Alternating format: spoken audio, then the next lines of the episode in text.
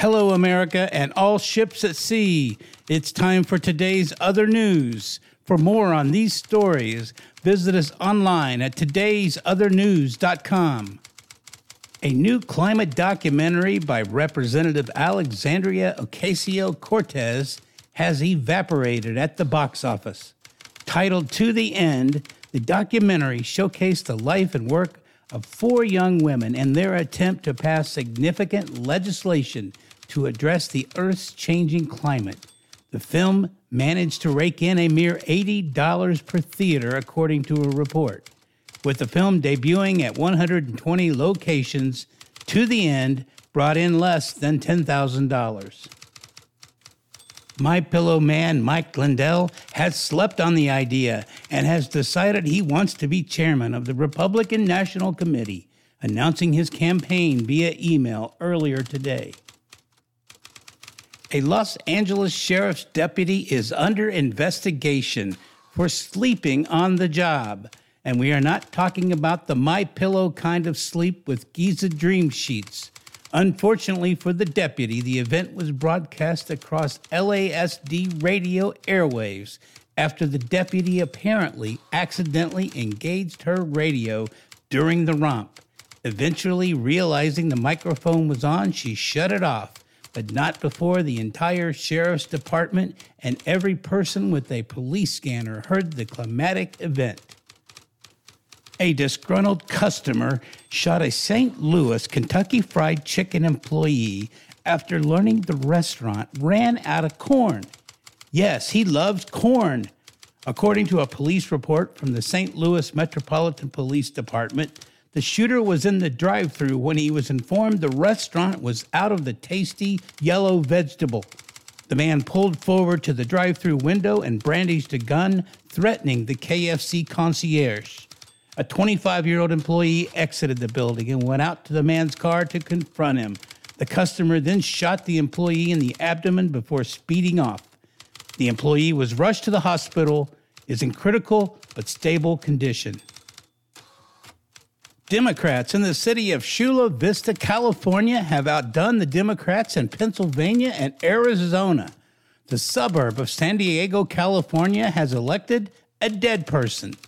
Democratic candidate Simon Silva died in September, but still defeated challenger Dan Smith by half a percentage point, according to the Epoch Times the city will now have to hold a special election that will cost between one and a half and two million dollars.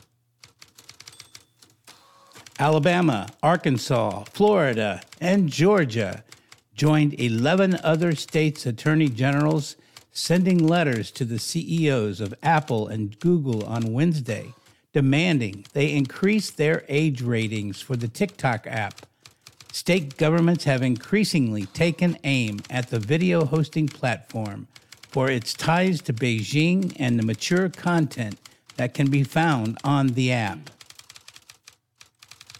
One of Jeffrey Epstein's victims has claimed to have copies of videos that the deceased sex trafficker secretly filmed to blackmail his powerful elite friends.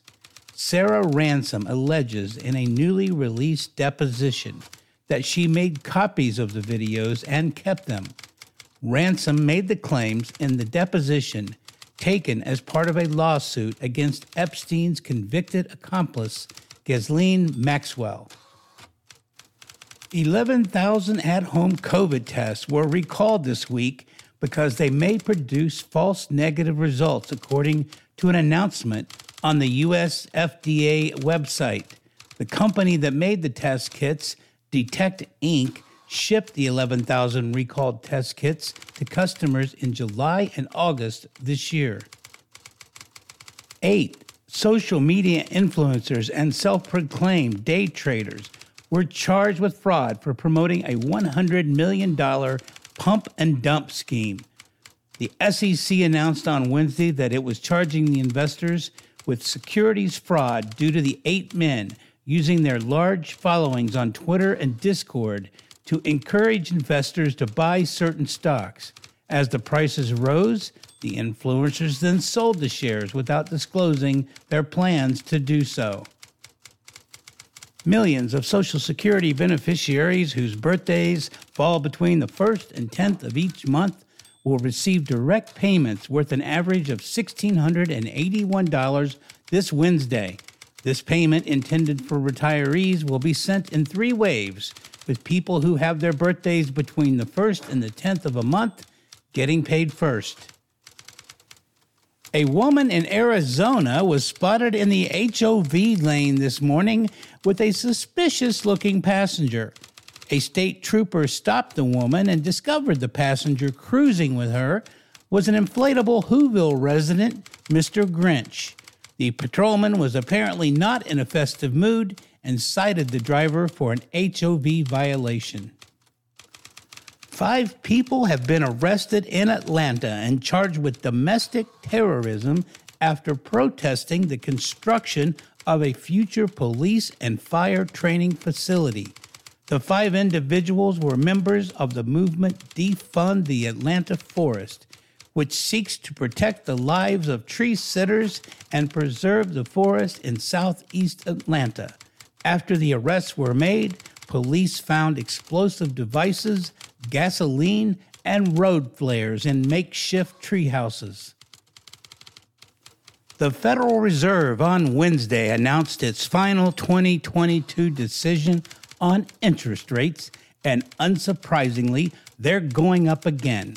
After multiple consecutive 75 point increases in 2022, the Fed increased rates 50 basis points following their last meeting of the year, moving the target rate to 4.5%, its highest level since October 2007, just before the housing market imploded in 2008.